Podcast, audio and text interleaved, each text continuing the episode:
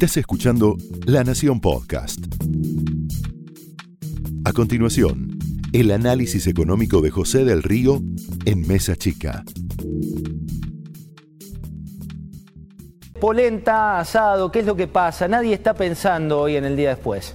La pregunta que te haces vos es si es casualidad o es estrategia. El debate hoy en la Argentina es una triste comedia, una comedia de enredos, o depende cómo quieras plantearlo, un drama de esos que generan una angustia profunda en las familias que no tienen para cubrir sus cuentas.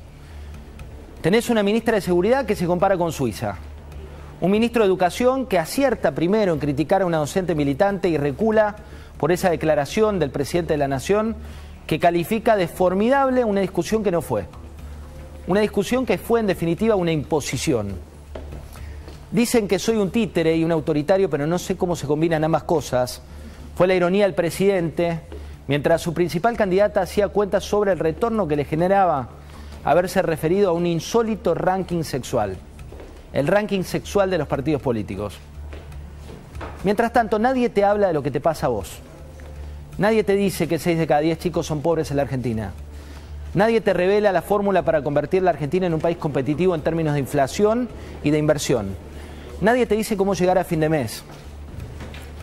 Y a no confundir, ¿eh? competitividad no es vivir peor, es pelear mejor.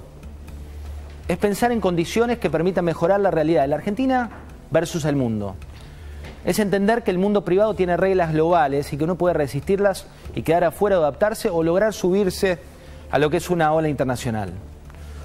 Hoy vivimos una Argentina del parche, con ventas de autos que cayeron en agosto un 5,6%, pero avanzaron levemente con relación al mismo mes. El ministro de Economía decía, está mejorando la economía. En la jerga se habla del rebote del gato muerto, que es cuando algo como lo que ocurría en Wall Street, que caía una acción al fondo del mar, rebotaba, pero eso no tenía que ver con una mejora de fondo, sino que tenía que ver con una foto que, seguía y que, que fluía. Sin embargo, los comerciantes hoy de las automotrices alertaron que les faltan 40.000 autos para vender este año. Hoy hace un ratito Lucas Morando tuiteaba desde acá, saliendo del programa de Johnny Viale, que le habían robado los neumáticos. Y esa es la economía real, porque en la economía real faltan repuestos y hay un cepo al dólar que no permite que esto venga y se genera un mercado informal que ya lo vivimos en la Argentina. Por su parte, el Banco Central, que va por las sombras, no acumuló reservas en agosto y vendió 138 millones de dólares. Guzmán dijo la semana pasada que espera que la inflación de agosto sea menor a la de julio, pero te contamos hace un ratito todos los aumentos que vienen. Los especialistas te dicen eh, que se puede perforar los tres puntos, pero hay un rubro que continúa por encima y es el que más duele, el de los alimentos. Esta proyección de inflación, lo mismo le había pasado, hay que decirlo, al gobierno de Macri, le pasó al gobierno de Alberto Fernández, fue superada en los primeros siete meses. Martín Guzmán se empezó a alinear con el kirchnerismo más duro, dice que en realidad es culpa de los formadores de precios. Antes había sido aplaudido por los empresarios cuando había avalado que la inflación tenía que ver con una puja que se producía a nivel mundial, un fenómeno multicausal que es lo que planteaba en su momento. ¿Y cómo sigue esto? ¿Cómo sigue este fenómeno macroeconómico? Bueno, de determinadas maneras. De cara a las elecciones hay algunas cuestiones que tenés que mirar. La primera, ¿quiénes son los candidatos? La segunda, ¿cómo va virando el discurso? La tercera, el temor principal tiene que ver con la suba en estos alimentos que te decía, 30,7% lo que va del año y 56,4% interanual. Y quedan dos caminos. El Fondo Monetario Internacional, por un lado, ¿qué va a pasar con el fondo? ¿Se va a acordar? ¿Se va a hacer cargo la oposición también junto con el oficialismo?